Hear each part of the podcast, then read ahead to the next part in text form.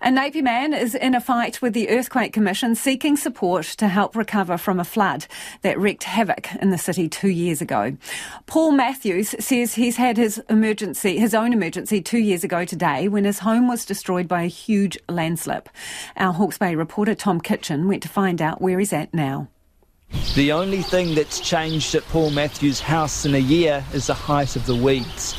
It's another wet day in Napier today, bringing back memories of the onslaught of rain that hit the city two years ago. To get to the backyard, we clamber through his hallway through a blend of dried mud and sewage that's been there for two years. We then have to climb through a window because the weeds are so overgrown we can't walk around the side paths. Like a bit of a jungle out here. I wasn't quite expecting this. I'm in for an adventure. Do you believe me we're about my eight foot tall weeds now? We're at the back of Paul's property on Hospital Hill. We're actually one year since I saw you last time. Um, what's changed? Uh, physically, nothing, apart from uh, another year of overgrowth. And, and, and I guess also uh, another year of expenditure on engineering and so forth. He's found out he has to demolish his home. I spent 25 years on this house renovating it. I've pretty much done everything you can think about it, and I've brought my kids up, so it's been a home, and it's been I poured my heart into it. I poured all my money into it.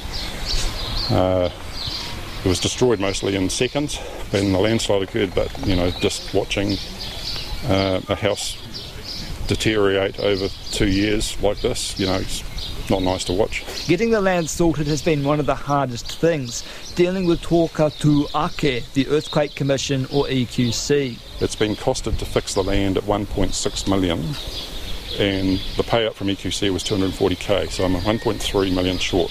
His lawyer sent a letter to EQC calling the settlement woefully inadequate, seeking to speak with the Commission, otherwise threatening legal action. But just yesterday, they got a reply from the Commission. We acknowledge that a customer's entitlement is sometimes not sufficient to carry out the required remedial solution, and some customers may need to involve their private insurer or contribute to the repair themselves.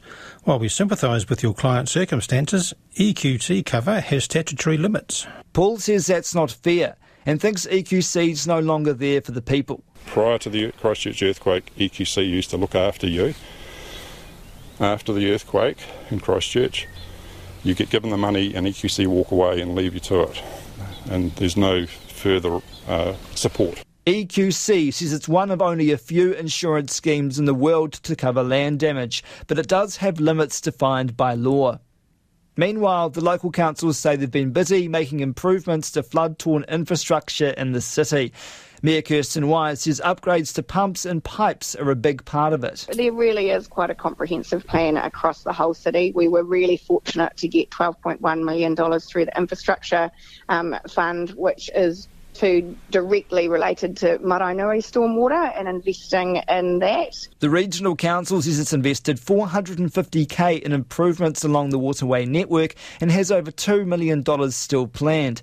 As for Paul, he says his next stop looks like the courthouse.